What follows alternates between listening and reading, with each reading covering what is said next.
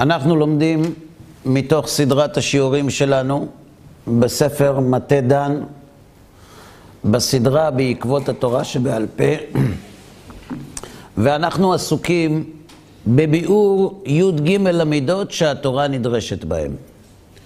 למדנו את מידת קל וחומר, למדנו את מידת גזרה שווה, למדנו מידת בניין אב מכתוב אחד ובניין אב משני כתובים. ואנחנו היום בעקבות המידה הבאה שנקראת כלל ופרט. כמו שלמדנו, בכל המידות הקודמות יש לנו עיקרון שאנחנו מכנים אותו עקרון המינימום. דהיינו, אם ניתן ללמוד ממילה אחת את כל הדין, לא, תיכת, לא תיכתבנה בתורה שתי מילים עבור אותו דין, מפני שהמילה השנייה היא מיותרת.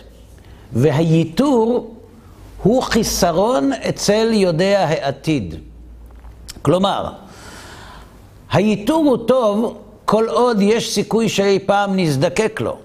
אבל כאשר ברור שאין צורך בייתור, לא היה וגם לא יהיה, הרי שהייתור הזה הוא חיסרון ולא מעלה, וכיוון שהתורה היא תורת השם, היא תורה שלימה. אין בה ייתור ואין בה חיסור. לכן, אם אפשר לכתוב במילה אחת, לא ייכתב הדבר בשתי מילים. כן, בבקשה. אבל הקורא בתורה הוא לא יבוא את העתיד. התורה נכתבת למען הדורות הבאים. אני חוזר על שאלתך. והרי הקורא בתורה, הוא אינו יודע אחרית מראשית, הוא לא יודע את העתיד. לכן, למה הדברים לא כתובים? בבירור, תשובה.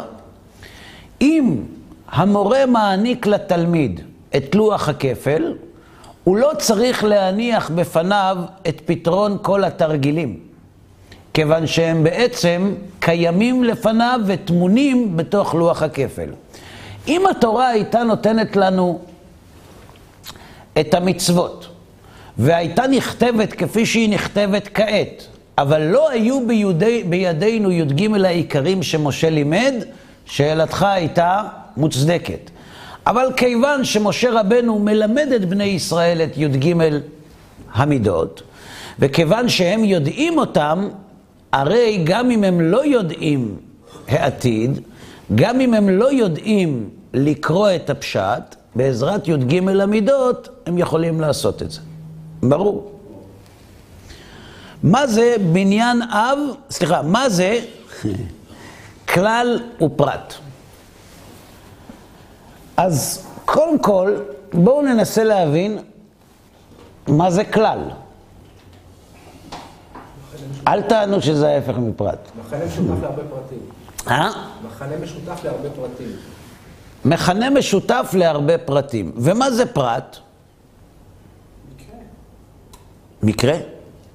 מקרה יחיד. מקרה יחיד שזה מה אומר? בואו נבדוק. אנחנו יושבים כאן במדרשה. יש לנו מכנה משותף ויש לנו מבדיל. כולנו בני אדם, כולנו יהודים, כולנו לומדים. זאת אומרת, יש בנו משהו שהוא משותף לכולם. מצד שני, כל אחד מאיתנו מגיע ממקום אחר. יש לו שם אחר, יש לו חיים אחרים. ובדברים האלה אנחנו שונים אחד מהשני. כלומר, כשאנחנו מתמקדים במיוחד, אנחנו נבדלים זה מזה. כשאנחנו מתמקדים במשותף, אנחנו נכללים זה עם זה.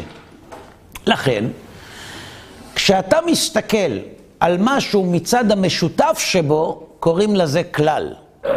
מצד שני, כשמסתכלים על הדבר מבחינת הייחודיות שבו, הוא הופך להיות פרט. כשאומרים כלל ופרט, אנחנו מדברים על משהו שכולל בתוכו הרבה פרטים, כי הוא משותף לכולם. כשאנחנו מסתכלים על הפרט, אנחנו מתעלמים מן המשותף ומתמקדים בייחודי של כל פרט ופרט. דוגמה לכלל ופרט. כתוב בתורה, דבר אל בני ישראל ואמרת עליהם, חומש ויקרא. אדם כי יקריב מכם קורבן להשם. בפרשה הזאת, משה רבנו מלמד את בני ישראל את דיני הקורבנות. אם אתם תרצו, כשתרצו להקריב קורבן, אני אגיד לכם מה מותר להקריב. דבר אל בני ישראל ואמרת להם, אדם כי יקריב מכם קורבן להשם, מן הבהמה, מן הבקר ומן הצאן תקריבו את קורבנכם. כלומר, ממה מותר להקריב קורבנות? משלושה סוגים של בעלי חיים, מן הבהמה, מן הבקר ומן הצאן. הכל בסדר? אפשר להמשיך? מה? לא כולל אחד את השני. מה כולל את מה? לא. בקר זה בקר וצאן זה צאן. לא כולם בהמה. או, או, יפה. הבהמה זה כלל. יש הרבה סוגים של בהמות. למשל, יש בקר ויש צאן, יש הרבה בהמות. אז כשאומרים מן הבהמה, זה כלל. אתם צריכים להביא קורבן מן הבהמה.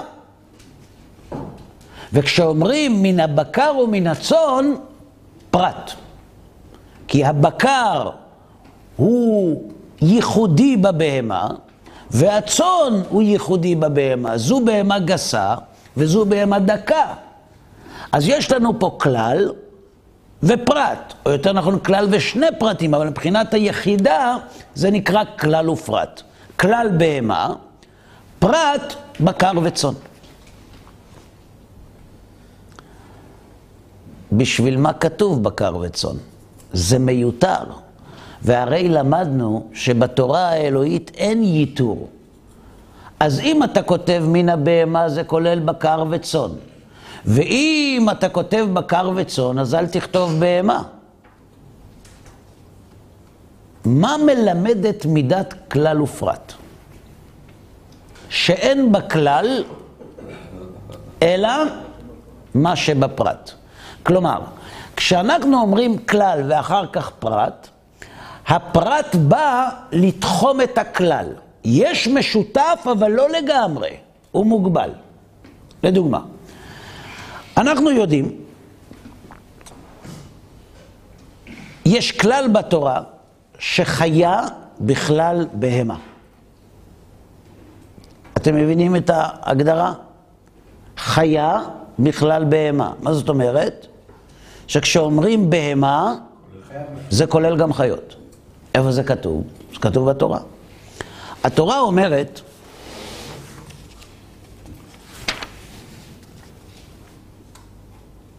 וזאת הבהמה אשר תאכלו, שור, שא, כסבים, זה בהמה, נכון? אייל, צבי ויחמור. אייל, צבי ויחמור הם חיות, הם לא בהמות. אז אם ברשימת הבהמות המותרות לאכילה, אנחנו מוצאים גם רשימה של חיות, הרי שחיה היא בכלל בהמה. שאם חיה לא הייתה בכלל בהמה, או שהייתה רשימה נפרדת לחיות, או שהתורה הייתה כותבת, זאת הבהמה והחיה אשר תאכלו. מזה שכתוב רק זאת הבהמה אשר תאכלו, ויש גם רשימה של חיות, אנחנו לא לומדים שחיה בכלל בהמה. נכון? טהורה, נכון? חיה טהורה. כן. הרב, חיה זה לא כאילו בעל חי? זה לא... בהמה כלולה בתוך חי? לא. אתה רוצה לדעת אם גם בהמות בכלל חיות. זה לא משנה לענייננו עכשיו. לענייננו עכשיו אנחנו רק רוצים לדעת, לא רוצה להתפרס, שחיה היא בכלל בהמה. כשהתורה אומרת בהמה, אתה יכול לחשוב על צבי. אתה יכול לחשוב על... פרה היא לא חיה נחשבת כאילו אבל? הכוונה פה. פרה היא בהמה, כן, אבל אז היא לא חיה? היא בהמה. וחיה היא בכלל בהמה. אני לא מבין למה זה כל כך מסובך. כן, לא- הבהמה היא חיה, היא לא חיה. שיש תת בעלי חיים שנקראים חיה. כן. יש כן. בסדר? יש בהמות ויש חיות. יש בהמות טהורות ויש חיות טהורות. כשמשה רבנו אומר לבני ישראל, מן הבהמה, מן הבקר ומן הצאן, זה אומר, אם היה כתוב רק מן הבהמה כלל, היינו יכולים להביא לבית המקדש יחמור, או אייל, או צבי, כי הם בכלל בהמה. מזה שכתוב מן הבקר ומן הצאן, אני למד שרק בהמות אלו מותרות בקורבן ולא חיות. למה צריך את המילה בהמה שוב? אנחנו נענה על זה, אבל קודם כל נבין מה אנחנו לומדים. דבר אל בני ישראל ואמרת עליהם, אדם כי יקריב מכם קורבן להשם. מן הבהמה, מן הבקר ומן הצאן תקריבו את קורבנכם. אז למדנו שיש בפסוק גם בהמה, גם בקר וגם צאן, נכון? אם היה כתוב רק מן הבהמה, היינו יכולים ללמוד מזה על בקר וצאן, כי בקר וצאן הם בכלל בהמה, אבל יש עוד מישהו בכלל בהמה, וזה חיות טהורות. מזה שכתוב בקר וצאן, אני למד שדווקא אלו ראויות להקרבה ולא חיות טהורות. נכון? עכשיו נעבור לשאלה שלך.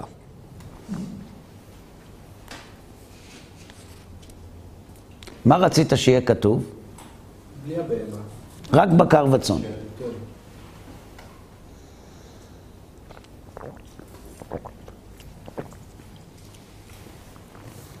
אם היה כתוב בקר וצאן, מה הייתי למד מזה? בקר וצאן, מה הם? בהמות. הם בהמות, אז בהמות מותר להקריב. ומי עוד בכלל בהמות? חיות. אז גם חיות מותר להקריב. כי אם היה כתוב רק פרטים, הייתי בונה כלל מן הפרטים ולומד מזה שגם חיה מותר. מזה שכתוב מן הבהמה מצד אחד, ומצד שני מן הבקר ומן הצאן, אני לומד מזה מה לא נמצא פה ומזה מה לא נמצא כאן. מן הבהמה ולא כל הבהמה.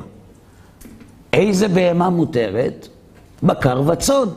רגע, ומה עם חיות? לא, מזה שיש כלל ופרט, אין בכלל אלא מה שבפרט. אם אין בכלל אלא מה שבפרט, הכלל נתחם. מן הבהמה ולא כל הבהמה. איזו בהמה לא? חיה שהיא בכלל בהמה. אבל יש פה שני פרטים הרב, ולא אחד. אם היית אומר בקר, אז אני מבין. אבל כשאמרת, למה אמרת גם בקר וצאן? אז אולי בשני הפרטים סייגת רק את שניהם. אם אני כותב, אני כותב את הפסוק ככה, אדם כי יקריב מכם קורבן להשם, מן הבקר ומן הצאן תקריבו את קורבנכם.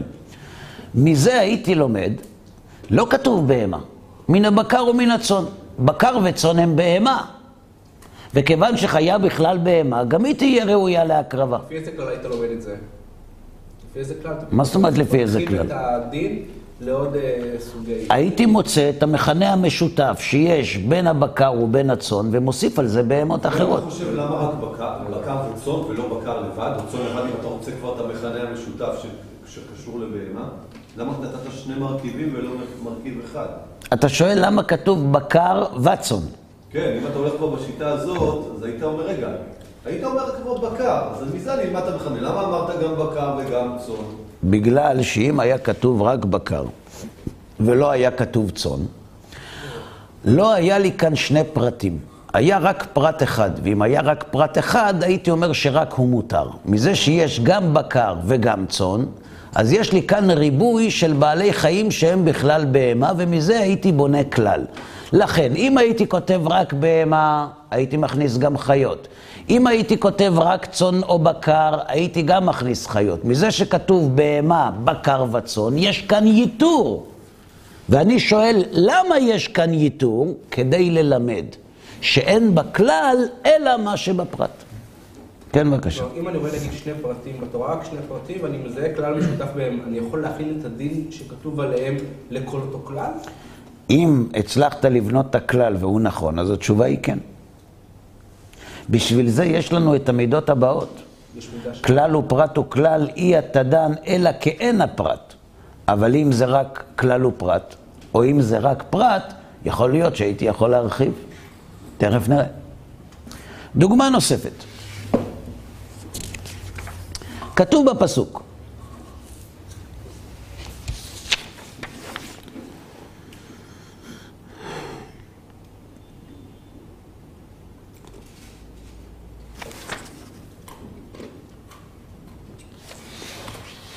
לא תראה את שור אחיך או את שיו נידחים, והתעלמת מהם.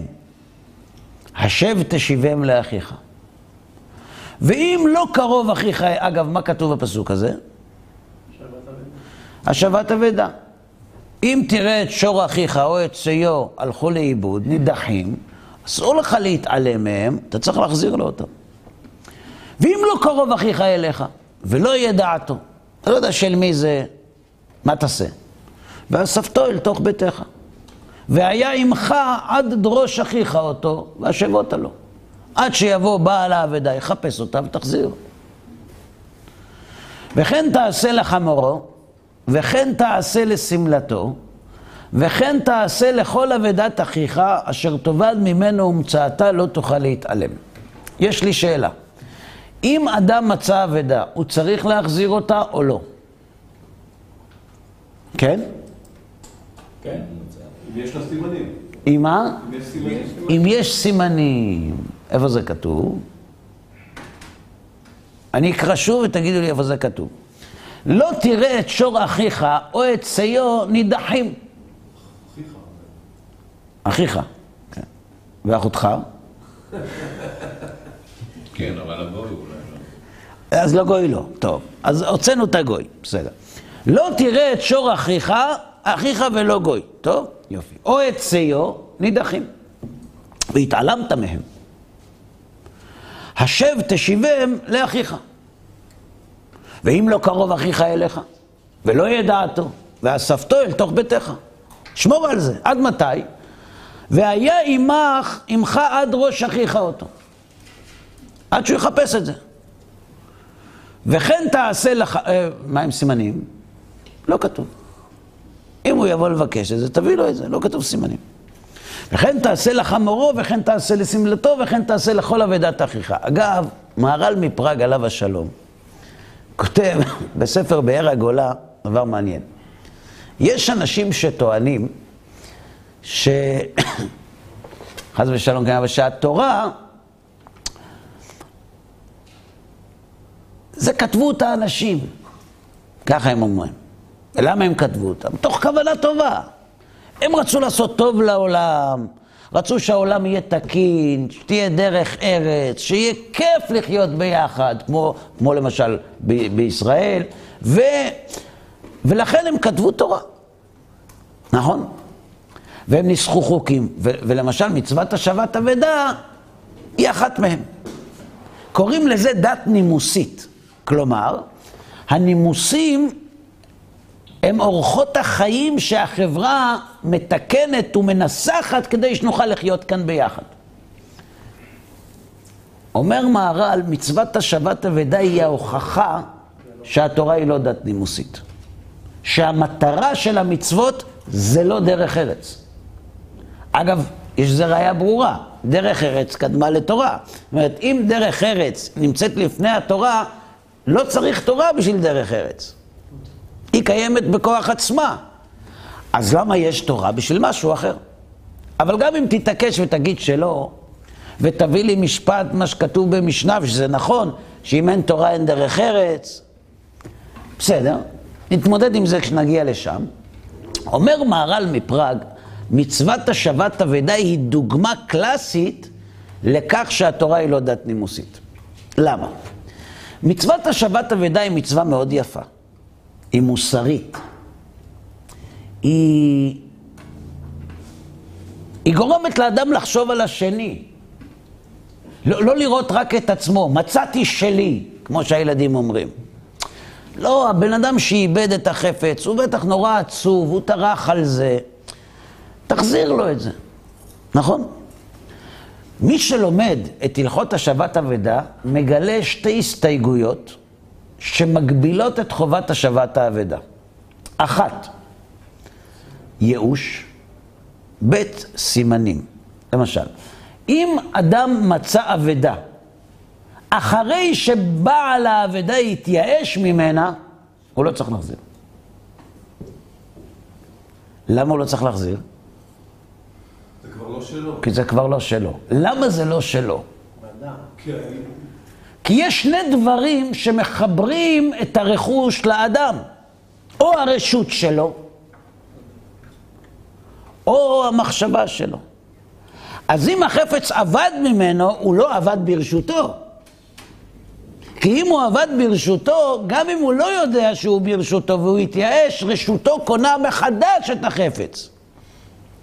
אז על מה מדובר? מדובר על אדם שאיבד חפץ, הוא לא נמצא ברשותו, והוא מתגעגע אליו, מאוד. הוא לא מתייאש, הוא אומר, אני אמצא אותו. ואם הוא יתייאש, אז החפץ כבר מנותק גם מרשותו וגם ממחשבתו. אז אתה לא חייב להחזיר. יש לי שאלה אליכם. איזה תיקון עולם גדול יותר? השבת אבידה לפני ייאוש או השבת אבידה לאחר ייאוש? אחרי. אה? למה אחרי? כי הוא כבר התייעל, ואתה בא ועושה לו אקסטרה, אתה מהדר את החסד שלך, ואתה, למרות שכבר התייאשת, הנה, קח את זה. כשאדם כבר התייאש מהחפץ שלו, אין סיכוי אותו. כבר לא ימצא אותו. ואם אתה מחזיר לבן אדם חפץ אחרי שהוא התייאש ממנו, לפעמים, אדם מאבד משהו. התייאש, יום אחד ערב פזר מזיז את הזה, מוצא איזה, איך הוא שמח, אה, כבר התייאשתי מזה, הנה מצאתי את זה. זאת אומרת, השמחה, קירוב הלבבות. כשאתה מחזיר חפץ לאחר ייאוש הוא הרבה יותר גדול מלפני ייאוש. לפני ייאוש זה שלי. טוב שהחזרת את זה. כן, כן. המוצא ישר יבוא על שכרו. כן. זאת אומרת, שאם התורה מסייגת את השבת האבדה רק ללפני ייאוש ולא לאחרי ייאוש, אם המטרה הייתה תיקון העולם, הפוך, היא הייתה אומרת שגם לאחר ייאוש צריך להחזיר. והדבר השני הוא סימנים. כשיש לאדם סימנים, יש לו תקווה. אני אבוא, אני אתן סימנים, ידעו שזה שלי. יש לי סימן. אבל כשאין סימנים, כשאין סימנים, מה, מה תגיד? איבדתי, 100 שקל, מי אמר שזה שלך? לכן, כשמחזירים חפץ על פי סימנים, זה יפה, אבל זו הגבלה גדולה. אם היית רוצה לתקן את העולם, היית מחזיר חפץ גם שלא על פי סימנים. ואז זה יכול לבוא נוכל. נכון. אבל אף אחד אחר לא בא. אז כשבן אדם היה מאבד חפץ, הוא היה רגוע. הוא היה רגוע כי הוא יודע שהיהודים כאן מקפידים על השבת אבדה, הוא רק צריך למצוא את זה שמצא, והוא יחזיר לו את זה.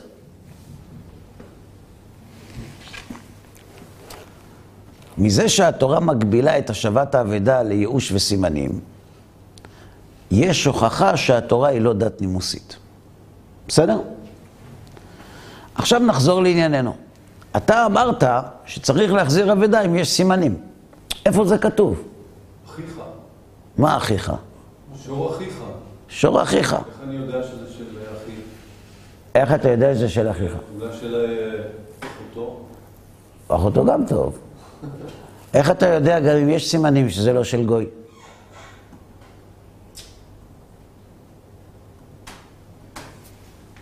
מהדוגמאות. מהדוגמאות. בוא נבדוק. כתוב בפסוק, בהתחלה, מה הדוגמאות שהתורה נתנה לאבדה?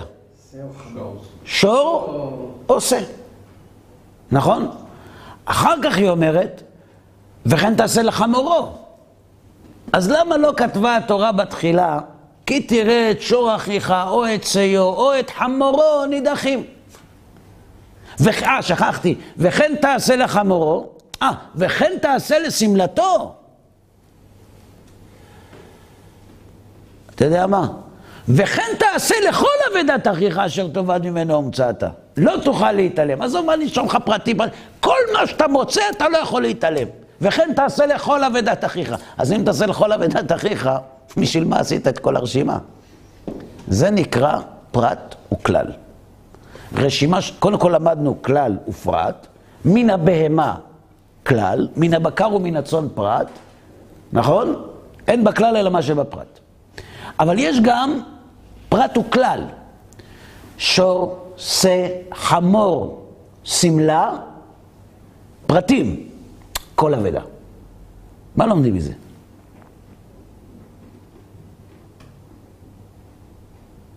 זה לא, צריך, זה לא צריך להיות כתוב ככה. אם אתה רוצה שמישהו יחזיר אבדה, תרשום. כי תראה כל אבדת אחיך. לא תוכל להתעלם, השב תשיבם לאחיך. מה, מה, זהו.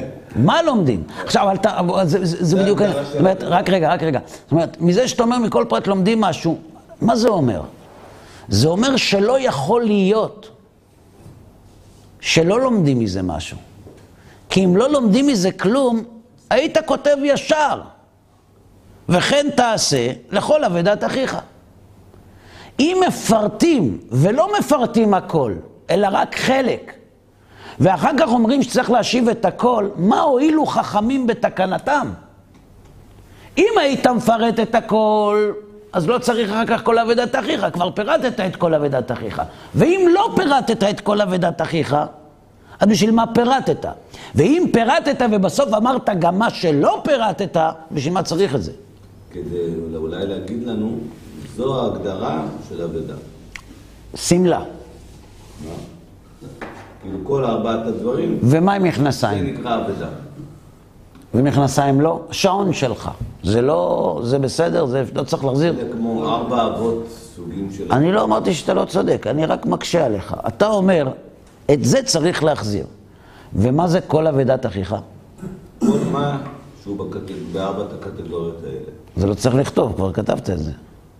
כתבתי ארבע קטגוריות, שור, שא, חמור ושמלה. לא, אבל לא דווקא שור וחמור אלא משהו כמו... כמו, למשל שעון הוא כמו שמלה. שור, שור, זאת אומרת, זה גם כבש, גם...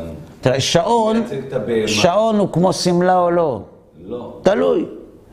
אם זה שעון של אישה, אז זה כמו שמלה. למה? כי בשביל אישה שמלה זה לא בגד, זה תכשיט. או, וגם שעון זה תכשיט. אבל בשביל גבר, שעון זה לא תכשיט. אז הוא לא דומה לשמלה, לכן לא צריך להחזיר.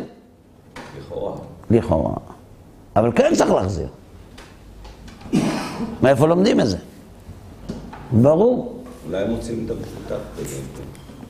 אז ככה, בהתחלה כתוב חמור ושמלה.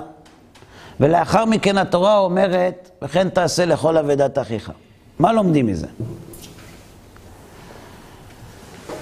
חז"ל לומדים שעל ידי הקדמת הפרטים לכלל, מה הם הפרטים? חמור ושמלה. מה לומדים מזה? מהמילה שמלה לומדים שרק דבר שיש לו סימנים ויש לו תובעים, צריך להחזיר. שמלה, בגד, זה בדרך כלל דבר שיש לו סימנים. למה כתוב בתורה שמלה? כדי ללמד אותך שכל מה שאמרתי לך שצריך להחזיר, זה רק אם יש סימן. בסדר? יש לו סימנים ויש לו תובעים. שהיא חפץ, השמלה זה חפץ של בן אדם, אז יש לו סימנים ויש לו תובעים. אבל חפץ שאין בו סימנים, אין לו תובעים, לא צריך להחזיר. אם התייאשו הבעלים. אין לו תובעים. מה לומדים מחמור? יש משהו מיוחד בחמור, שלכן התורה כתבה אותו. למה התורה כתבה שמלה? למה היא השתמשה במילה שמלה, ולא במילה אחרת? למה היא לא הביאה דוגמה כלי? למה היא אמרה שמלה? כי שמלה זה בדרך כלל חפץ שיש לו סימנים ויש לו תובעים. ולמה חמור? אומרים חז"ל, איזה סימנים יכולים להיות בחמור? אה? האוכף שלו. גם אם הסימנים לא נמצאים בחמור עצמו, אלא באוכף החמור, עדיין זה סימנים. עכשיו, אם היה כתוב לכל אבדת אחיך, מה היינו לומדים? באופן גורף צריך להחזיר את הכל. יש סימנים, אין סימנים, יש ייאוש, אין יש טובים, אין טובים, צריך להחזיר. מזה שכתוב חמור, אנחנו לומדים, מזה שכתוב שמלה, אנחנו יודעים שזה צריך סימנים. אבל בשמלה הסימנים הם בגוף הכלי, בגוף החפץ. ומה קורה לגבי סימנים שהם לא בגוף החפץ? בשביל זה כתוב חמור. עכשיו, כל אבדת אחיך שיש בה סימנים, בין בחפץ, בין על גביו, צריך להחזיר. אין בכלל, אלא מה שבפרט. האם זה ברור? הכל בסדר? יש שאלות? לא היה מספיק רק חמור, קל וחומר היית אומר? אם במה שלא בתוך החפץ יש לי סימן, כמו בשקית או זה, ודאי שבתוך החפץ עצמו גם צריך. בוא נחשוב רגע על השאלה שלך. אתה שואל, אז שתכתוב רק חמור. נכון? ומזה מה נלמד? שגם שמלה. מה יש בחמור שממנו נלמד שגם בשמלה צריך להחזיר? שיש לו סימן שהוא מחוץ לו, אז מן הסתם, קל וחומר, גם בגוף עצמו של, של הדבר, אם יש סימן, אני צריך להחזיר. לכאורה. לכאורה. אבל יש לי שאלה עליך. אם לא היה כתוב שמלה, לא הייתי יודע שחמור להוקפו. ברור. תביא רגע גמרא, בבקשה. כן.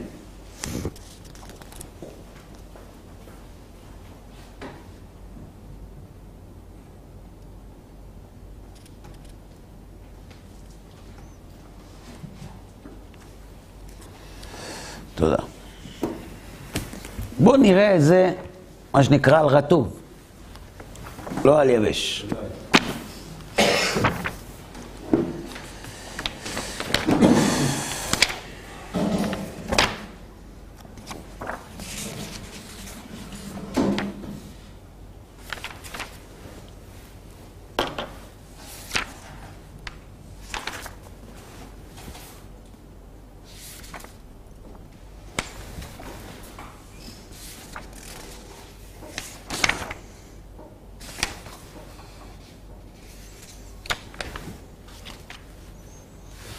שנייה אחת.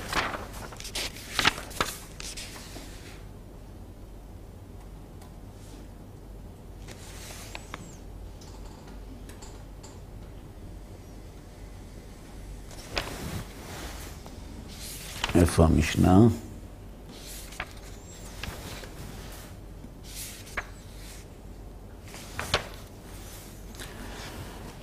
אומרת המשנה, אף השמלה הייתה בכלל כל אלו. ולמה יצאת? מה השאלה? למה כתוב את הסיבה בצורה נפרדת? מה זה בכלל כל אלו? מה שבסוף, מה שבסוף. בכלל כל אבדת אחיך. ולמה יצאת? למה, למה אמרת שמלה? להקיש אליה, לומר לך, מה שמלה מיוחדת שיש לה סימנים ויש לה תובעים, אף כל דבר באבידת אחיך שצריך להחזיר ולא תוכל להתעלם, זה כשיש לו סימנים ויש לו תובעים. רגע אחד, כן, אם הוא יתייאש. עכשיו, קודם בואו נבין מה כתוב קודם. אחרי זה התחיל להתפלפל. בסדר? ככה, זה, זה שכבה ראשונה. אף השמלה הייתה בכלל כל אבדת אחיך. ולמה הוזכרה השמלה שהיא בכלל כל אבדת אחיך? להקיש אליה, לדמות אליה את כל מה שבכלל, שאין בכלל אלא מה שבפרט, ללמד אותך שמה שאמרתי כל אבדת אחיך זה לא כל אבדת אחיך, זה כל אבדת אחיך שדומה לשמלה. מה המאפיינים של שמלה? שיש לה סימנים ויש לה תובעים. אף כל שיש לו סימנים ויש לו תובעים. עד פה ברור?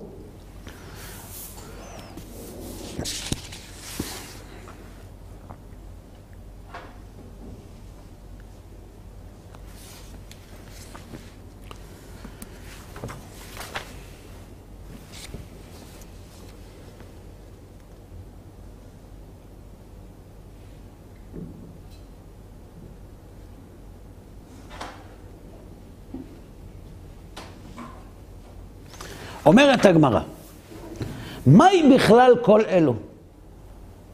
אמר רבא, בכלל כל אבדת אחיך.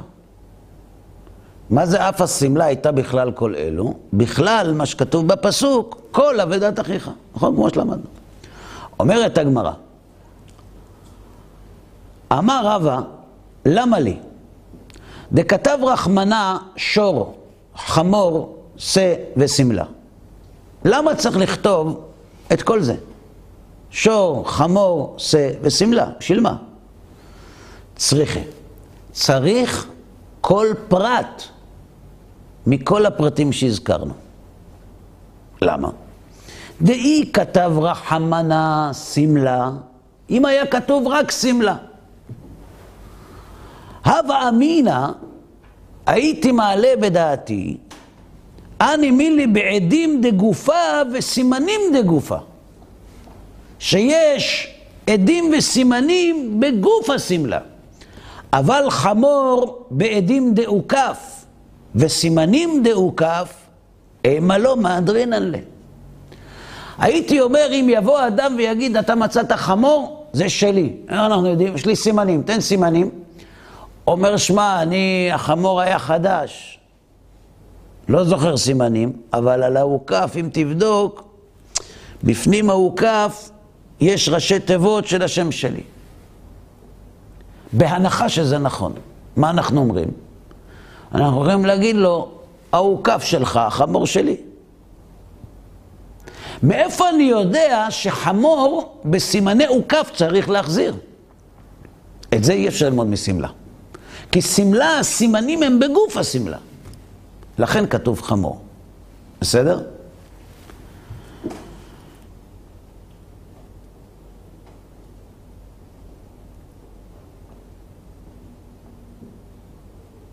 שור ושא דכתב רחמנה למה לי?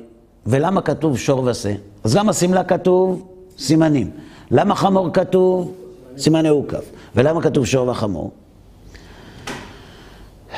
דאפילו לגיזת זנבו ושא לגזעותיו. פירוש, אפילו לגזעת זנבו,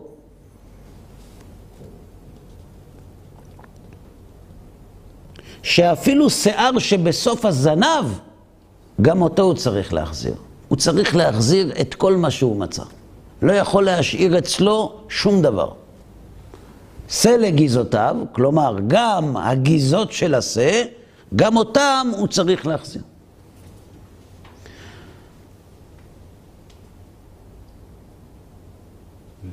רגע, רגע, שנייה.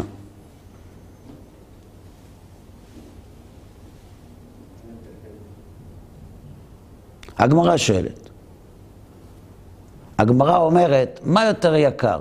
שא לגזעותיו או שור לגזעת זנבו? מה יותר יקר? שא. אז אם אתה כותב שור לגזעת זנבו, בכלל זה שא לגזעותיו. זו שאלה של הגמרא. הגמרא שואלת,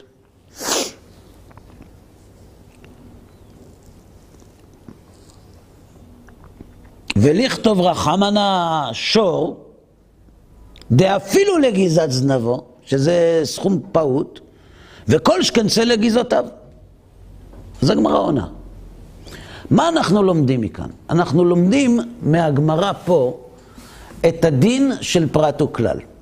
אנחנו לומדים שאם התורה כותבת פרט ואחרי זה כלל, יש משהו בפרטים שמגביל את הכלל שבא אחריו. ברור. ברור או לא? זה הרחבה, צמצום, הרחבה, צמצום. נכון, בדיוק.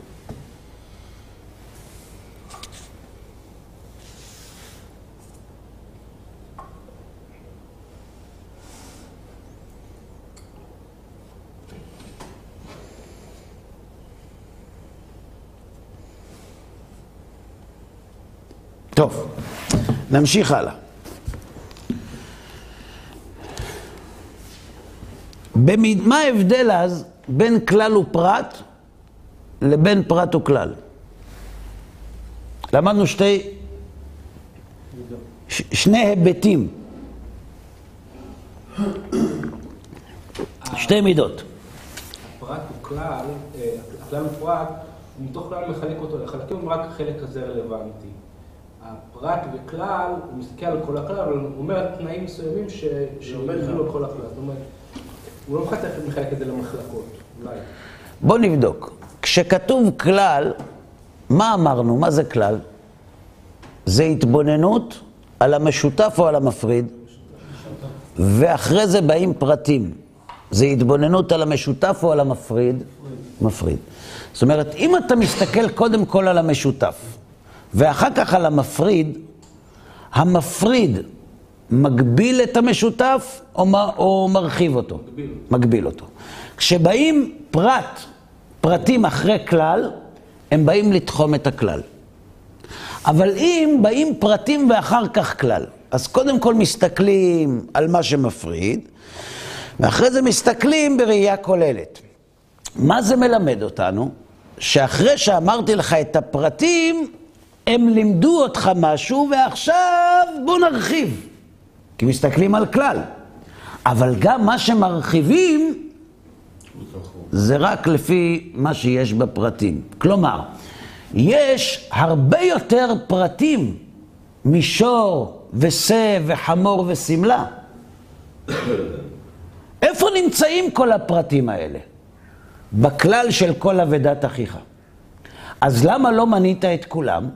כי רציתי ללמד אותך דרך אה, פירוט הפרטים, מה הדברים שכלולים בכל אבדת אחיך שאותם צריך להחזיר. סימנים, תובעים וכל השאר. מה היה קורה אם תן לי דוגמה למשהו שאם הכלל פה היה בצד בהתחלה, אז הדבר הזה, פה האבדה כן נחשבת האבדה? אם הפרט היה מגיע אחרי הכלל, הייתי מחפש אה, מאפיינים בפרטים שמצמצמים מאוד את הכלל.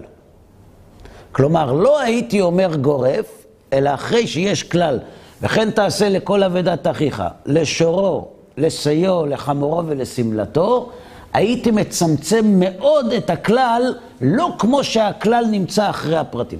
לא לגמרי רק אותם פרטים? מה? יש מקום? לגמרי בטח שלא, כי אם יש כלל, אז יש עוד פרטים בתוך הכלל הזה.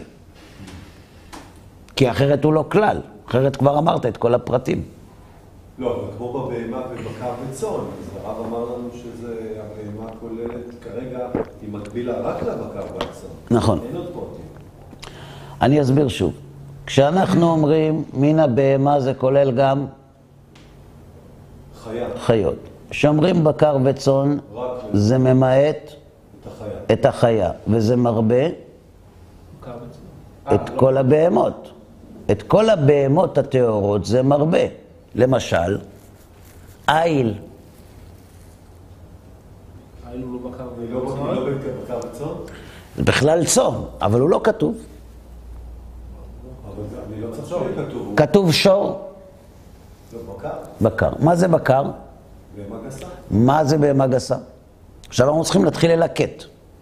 אז אני אומר לך, כל מה שהוא בכלל בקר וצאן, כל מה שהוא בכלל בהמה והוא לא חיה, הוא ראוי להקרבה. לעומת זאת, כשאתה מסתכל על שמלה ועל שור ועל שא ועל חמור, ואחר כך מגיעה ההכללה, וכן תעשה לכל אבדת אחיך, התורה מבקשת ללמד אותנו שהיא רוצה להרבות ולא למעט. כשכתוב קודם כל כלל ואחרי זה פרט, התורה מלמדת שהיא לא רוצה לרבות, היא רוצה למעט. כלומר, הכיוון של הלימוד הוא כיוון ממעט, והכיוון של הכלל שבא אחרי הפרטים הוא כיוון מרבה. והשורה התחתונה תצא אותו דבר, שהופכים את זה? לא תמיד.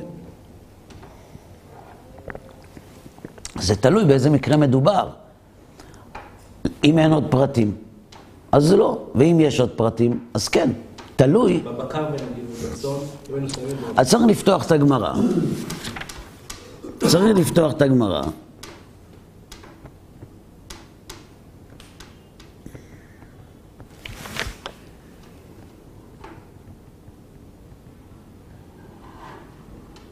במסכת בכורות וללמוד. אבל יש לנו כאן את הבסיס להבנת המושגים כלל ופרט ופרט וכלל. כלל ופרט, חומש ויקרא, פרט וכלל, השבת אבדה. אם תלמדו את הגמרא במסכת בבא מציע, על המשנה של אף השמלה, תראו איך הגמרא עוברת ממש בצורה מערכתית על כל אפשרות ואפשרות ומלמדת מה לומדים מזה. בסדר? אז למדנו היום מידה רביעית, למדנו ככה, קל וחומר למדנו, גזירה שווה למדנו. בניין אב כתוב אחד, בניין אב שני כתובים, כלל ופרט, פרט וכלל. מתוך י"ג מידות נשארו שמונה. ואותם נלמד בעזרת השם בפעם הבאה. עד כאן להיום.